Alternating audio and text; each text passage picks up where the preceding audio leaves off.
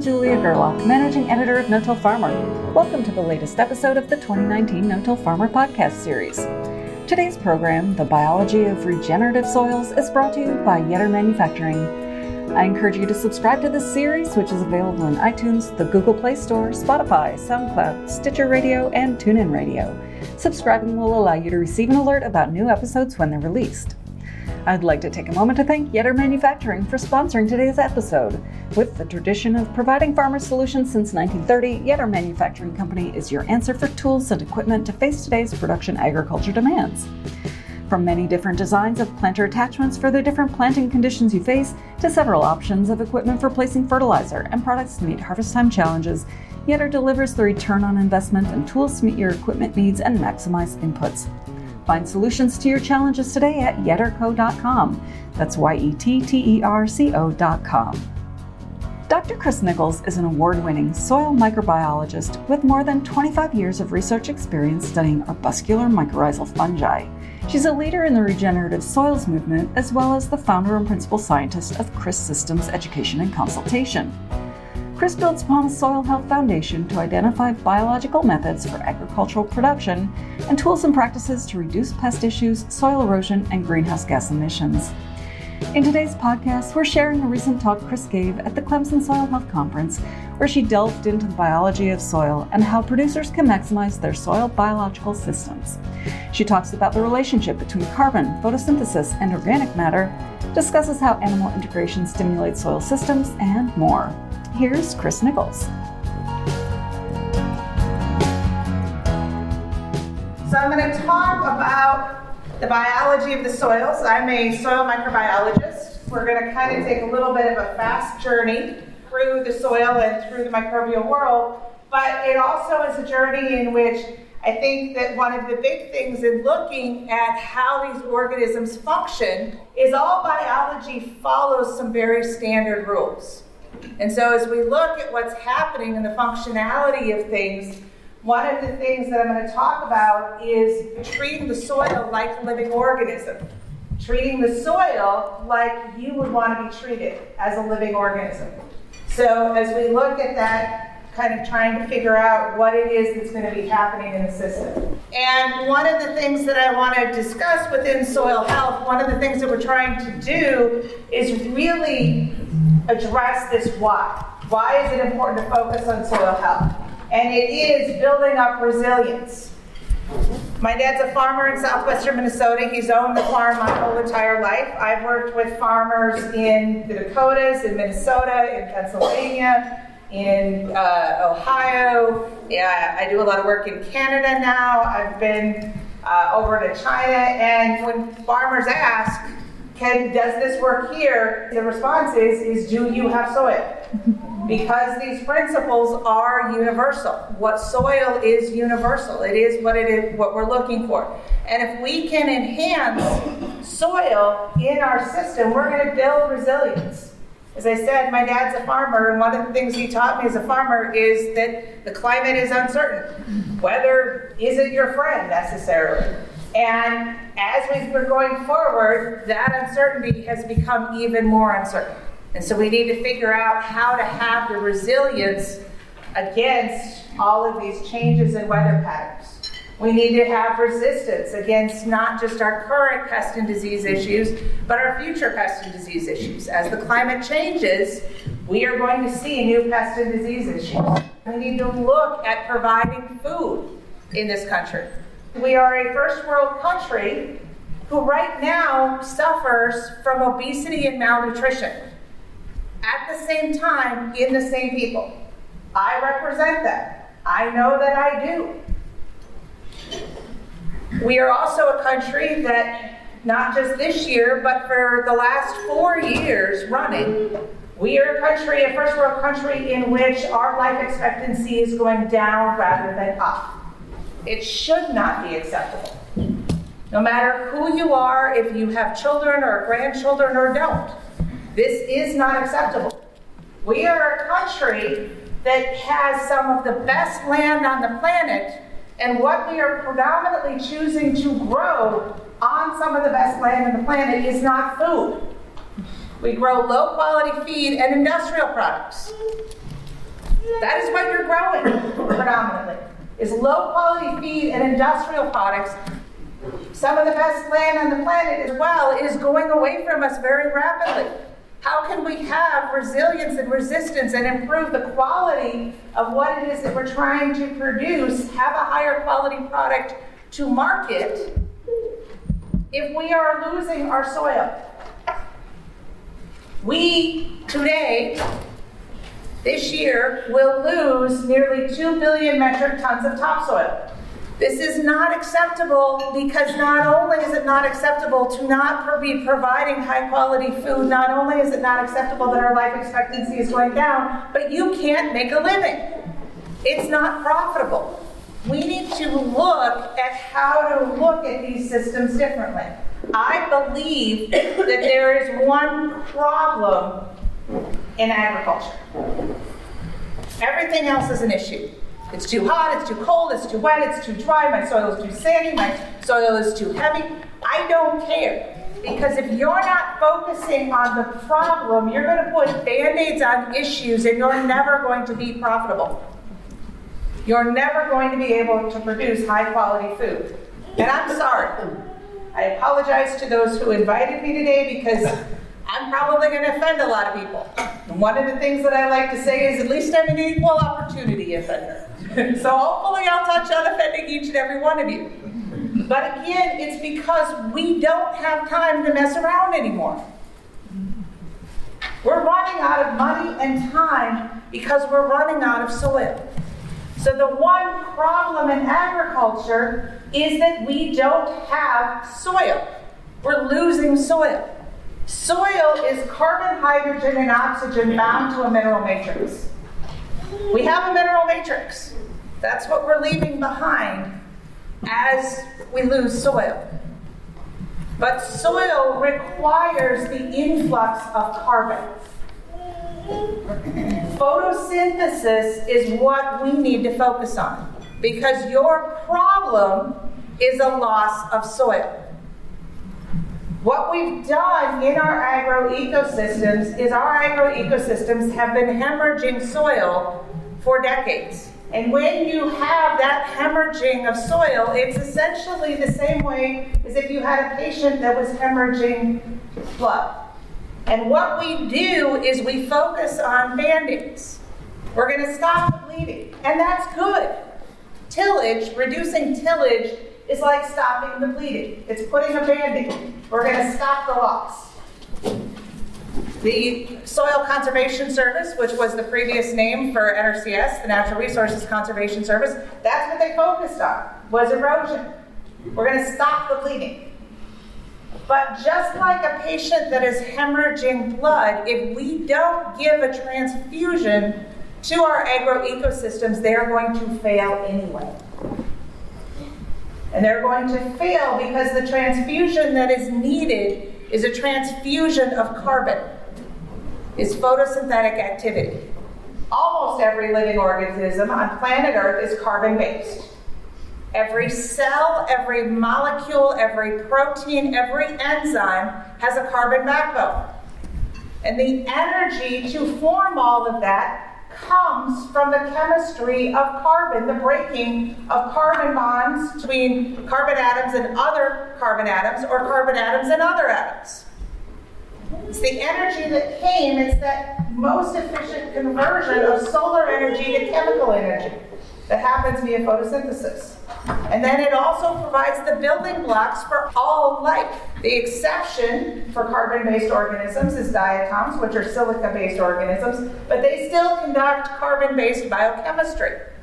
Their ability to work, their physical structure is silica based, but their biochemistry is carbon based. We cannot have any life on this planet because it all directly or indirectly comes from photosynthetic activity. So, again, your problem in agriculture is a lack of soil because you have a lack of carbon. Here's the deal as a soil scientist, I was taught soil science dogma. Dogma like dogma in, in any type of organization, is this is fact. and nobody disputes it. This is just the way that it is. But the reality is, is this is not the way that it is. So part of soil science dogma is the fact that this is what our soil looks like. It's mostly mineral. You have a small amount that's organic matter. Of that organic matter, most of that is this stable humus fraction that takes hundreds of years to thousands of years to form because it's highly decomposed carbon. And you have labile organic matter that mostly gets converted back up to CO2. And you have a microbial division. Most of the microbial biomass is in the fungal form. As far as number of species, most of the species in the soil are bacteria. This is the way we've always looked at soil science. It's the way we look at it. This is not true. It is true from a certain point of view. It is true from the current paradigm that we put things in. But if we were to look at the biology differently and think about what's happening differently, things would look very different. This is what it is that we're actually doing in our soil environment as we get more biological activity. We're going to increase the amount of microbial activity that you have.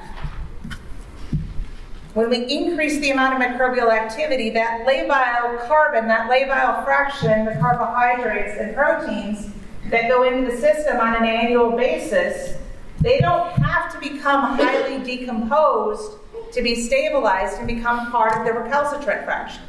So, one of the things in soil science dogma that soil science teaches all soil scientists is that it takes a thousand years to grow an inch of topsoil, and that it is impossible for you to change organic matter percentages on your farm or ranch in your lifetime.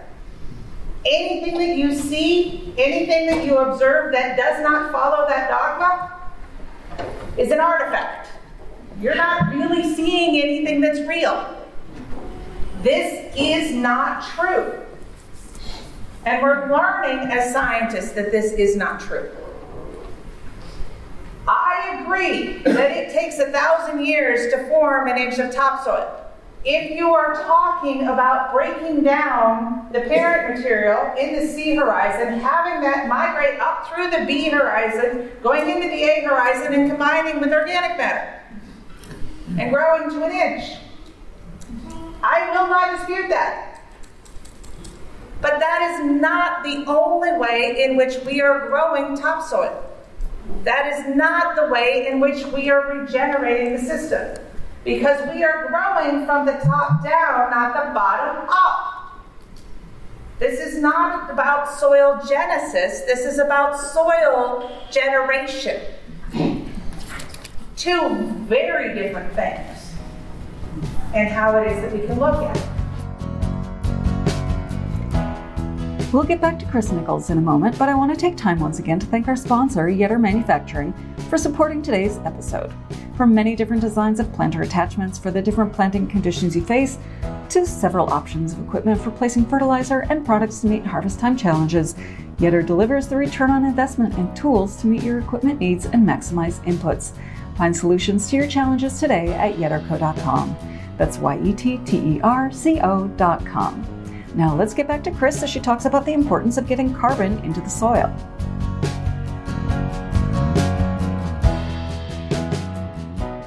When we talk about soil that way and look at soil differently, it also gives us the opportunity to see that there's a fraction of organic matter that is stabilized chemically biologically and physically by the activities of the microbial fraction. And basically, what it's saying is that the way that we looked at soil organic matter, the way that we looked at carbon, that recalcitrant fraction, that humic fraction, is incorrect. That it is not mostly highly decomposed organic matter.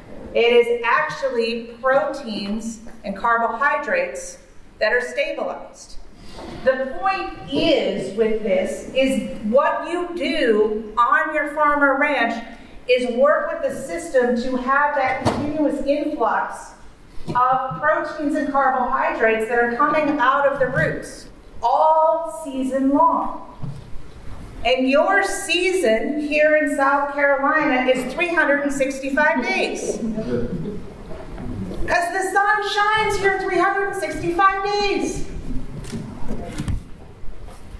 Your problem is carbon. You need to get more photosynthesis. If you don't take advantage of 365 days of sunlight, you are not being productive and you're not optimizing the efficiency of the system.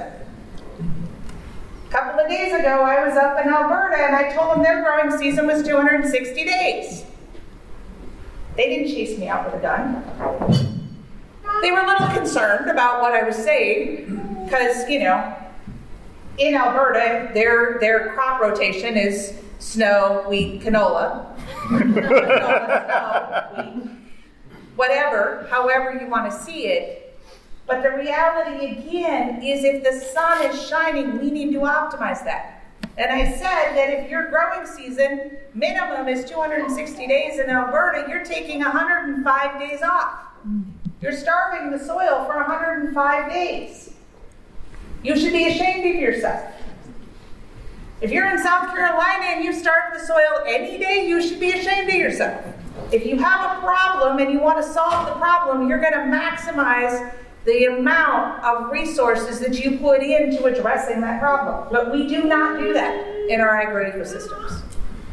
We do not because we tell ourselves that this is the box I exist in. This is my limitation. I can't do any better than this. Who put you in the box? You're farmers and ranchers.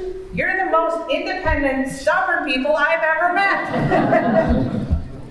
and the reason why this is so elemental and so important is that mycorrhizal fungi, what the name literally means, myco is the Greek word for fungus, rhiz is the Greek word for root. These are literally fungi, root fungi. What they do is they grow inside of the roots and they act like a pipeline connecting the soil environment to the plant. And they will deliver nutrients and water through that pipeline efficiently inside the roots of the plant. They've been around with plants for more than 500 million years. If you stick around for 500 million years, you're doing a good job. You're playing a role. And what they did was they actually helped form soil. In addition, they helped the plants resist pest and disease issues, especially root-borne pests. Because they will, as they go into the roots, they will stimulate the defense responses on the part of the plant. Which means that if they get in there first, it's harder for root-borne pathogens like Fusarium and Rhizoctonia to be able to get into the roots. So what we can do is really tap into this energy. Where I think we need to go with our system is we don't need a new green revolution, we need a brown revolution. We need a soil revolution. We need to focus on what's happening. Sunlight, air, plants, water, soil, birds, microorganisms. All of this life functioning together creating a system in which we are going to intensify what's happening. So again, I was recently in Alberta. I've done a lot of work on, on the, in the plains, both in the U.S. and Canada. And our plains systems evolved over tens of thousands of years. Our Great Plains, our High Plains, our grasslands. We need to do that same type of evolution and creation of soil. The organic matter percentage in the plains should be in the teens. The further north you go, it should be in the high teens. The organic matter in the southeast should be close to 10. It is not acceptable where we are at. To get ourselves there, we don't have tens of thousands of years for evolutionary processes. We can't allow for the forest in the southeast to be able to regrow and reinvigorate and regenerate the organic matter in the soil. We don't have the time. and we don't have the money. We can grow anything anywhere. We can colonize the moon and we can colonize Mars. The issue is not that we don't have the technology. Our issue with colonizing Mars and the moon is there is no soil. So everything has to be done with inputs that we have to write a check for. So what we need to do instead, because again, we don't have tens of thousands of years. We have decades. So we need to look at how we can intensify the system. Living organisms are pre-programmed genetically to be lazy. What we call it as science scientists is conservation of resources. I'm not going to say I'm lazy, I'm conserving resources, sweetie. I'm not going to get up and do that. I'm conserving resources. Natural ecosystems function at a low moderate level. They do not function at peak efficiency. When a disturbance comes along, when an event comes along that disrupts them, they will increase their activity. They will increase efficiencies. But then they go back to functioning at a low moderate rate because they're conserving resources. What we have the ability to do in our agroecosystems is to keep them functioning at that higher rate, to keep things moving, to intensify what's occurring, so that everything is going to flow at a much faster level, at a much faster rate. And we're going to do that by getting different types of enterprises in the system. We're going to do that by reducing the cost by redistributing the risks across the number of organisms that we have there. The number of organisms that you have in a handful of healthy soil, you can have upwards of 10 billion organisms in a handful of healthy soil. If you've got a labor issue, if you're worried about intensifying your system because you don't have the time, tap into 10 million laborers.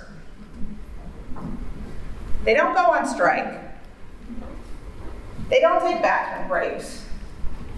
They don't go to sleep. If you feed them, they will come. That's it. The other way of looking at this is looking at this where we're going to treat our soil like we're supposed to treat ourselves. We're going to start off at the bottom, living roots.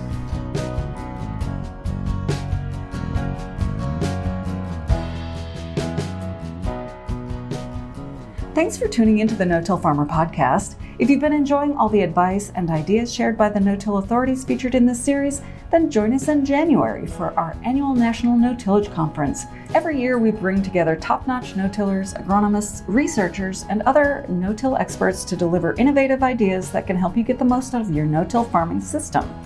Share ideas and get solutions to your toughest no till challenges during thought provoking general sessions, expert led no till classrooms, farm and farmer roundtable discussions, and exclusive workshops.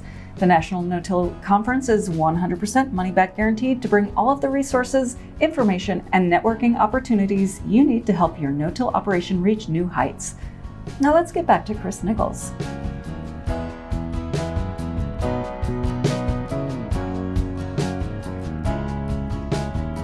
One of the things that I want to emphasize with Living Roots is that we don't want to have a point of view where we look at growing degree days anymore. We're looking at greenness and vegetative growth. Keeping the plants growing for as long as possible. Keeping it green and growing. And here's the deal when it comes to temperature. When it comes to temperature, one of the things that we've done is we've told ourselves that it's too cold or it's too hot for plants to grow at certain times. Because that's how we feel. We have a nervous system. We have nerves at our skin surface that react to temperature. Does a plant have a nervous system? Does a plant react to temperature in the same way that we do? No. The issue that plants have with temperature is that, yes, they've evolved over time to be adapted to certain climates, and we choose the wrong ones. Corn is an annualized tropical grass. Tropical. Do you think it's going to grow well 260 days or 320, which is Gail's growing season? Do you think it's going to grow well for that long in that environment? No. Why would it? It doesn't want to. It's tropical. We choose the wrong things. And when we choose the wrong things, we're not going to be maximizing sunlight. So, what we want to do is we want to bank more carbon in our soils. And again, we do this by having a plant that's growing. If we don't have a lot of diversity in the plant that we're growing, that's not going to help us to bank carbon in our soils. When I first moved to the Dakotas, we were growing a lot of small grains, especially wheat. Wheat is a great thing. It can help you to change, incorporating small grains can help you to change the way in which you're managing the system and provide you with a lot of options. But if all you do is focus on growing wheat, the issue with the wheat plant, and this is why looking at how plants grow and what they're doing in delivering carbon, is we want to bank carbon. The plant is going to put carbon below ground when the plant is in the vegetative growth phase. If you look at small grains, they are going to put carbon below ground for about five to six weeks. And that's it. When they get into the reproductive phase, carbon allocation goes above ground. Takes a lot of energy to reproduce. Gotta have a lot of resources. So you're not going to be giving it off as exudates.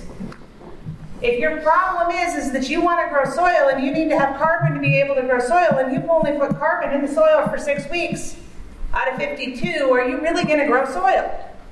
Whether you do tillage or not, add diversity and change the length of period in which you have plants that are going to be growing, yes, we can make more carbon. What we really want to do is we want to manage the system, especially to manage water, we need to, again, maximize our sunlight harvest. You are growing soil. This is your money. Plants and animals are tools to grow soil. Your cash money, your profitability is based on soil. It's your one problem. We're going to add diversity. If you want to maximize living roots, you're going to automatically maximize diversity. You're going to get things growing in the system that are going to be diverse. Again, treat the soil like you want to treat yourself. I want to do one more thing really quick. I want to talk about animals, animal integration. Animal integration into the system is a very important principle. It's a very important principle, but it doesn't mean that you have to, everyone has to have a large ruminant animal. Animal integration into the system is about the stress that's added to the plant through the action of an animal impacting the leaf tissue. That's what it is that we're looking for because it's carbon flow. If you get injured, carbon is going to flow out of your roots. If your plant gets injured, carbons will flow out of your roots so that you can get the resources from the soil to rebuild the structure that got injured. What we have with animal integration is the ability to control the way that the plant is going to be injured. And this happens, again, with large ruminant animals. It can happen with insects. It can happen with birds and bats. It can happen with animals that are walking through the system, as well as animals that are grazing in the system everything is going to be stressing the plant. But as we want to intensify and get carbon flowing faster, if we look at grazing animals, this provides us with an option to do this. Because what happens when an animal, especially a cow, ends up grazing, what they do is the cow does not use its teeth when it's grazing. It will wrap the tongue around the forage and shake its head and pull and tug what ends up happening is that when that happens, part of the root system in that tugging, even if the roots aren't pulled out, that tugging will rip off root hairs, causes damage. The root hairs provide food for the microbial population. Exudates are going to come flowing out of the, the holes that are created by the root hairs getting ripped off, and you're going to get more carbon going below ground. This is going to stimulate more biological activity. Now, in addition to this, the way that the cattle graze, because they wrap their tongues around the forage and they pull and tug, in addition to how it impacts the roots, it also impacts the plant leaf tissue. It tears at the leaf tissue, it doesn't slice. So when we hay, we cannot mimic this operation. We can't mimic what happens to the roots, but we also can't mimic the wound pattern. If we want to maximize the amount of carbon that we're going to get flowing through the soil, having an animal that's going to be able to maximize that wound pattern is going to be the most efficient way in which we can address this. And so we want to look again at how we can incorporate all of this together. But the last two principles one was about armor protection, protection of the soil, having that soil armor cover that you can have with residue, as well as you can have that armor with a living plant. And as we saw with the temperature differences, having that armor with a living plant can do a lot better job of shading and can help to protect it. Now, the other thing is is reducing tillage. When I said that there's one problem in agriculture and it's a carbon problem, tillage will stop the bleeding if you go into a no-till system. But an iron tool, tillage does not put carbon below ground. Tillage does not do photosynthesis. Any carbon that's incorporated by tillage has a faster decomposition rate. So again, going to a no-till system is part of the components of where we want to go with the principles of soil health. But the biggest bang for your buck is going to be adding organisms that are going to do photosynthesis. Keeping your system growing with living plants. Getting that action.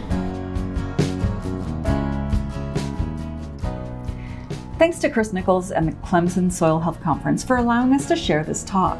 If you enjoyed this episode, we hope you'll consider joining us for the annual National No Tillage Conference in January. Visit no-tillfarmer.com forward slash NNTC to register. To listen to more podcasts about no-till topics and strategies, please visit no-tillfarmer.com forward slash podcasts. Once again, we'd like to thank our sponsor, Yetter Manufacturing, for helping to make this no-till podcast series possible.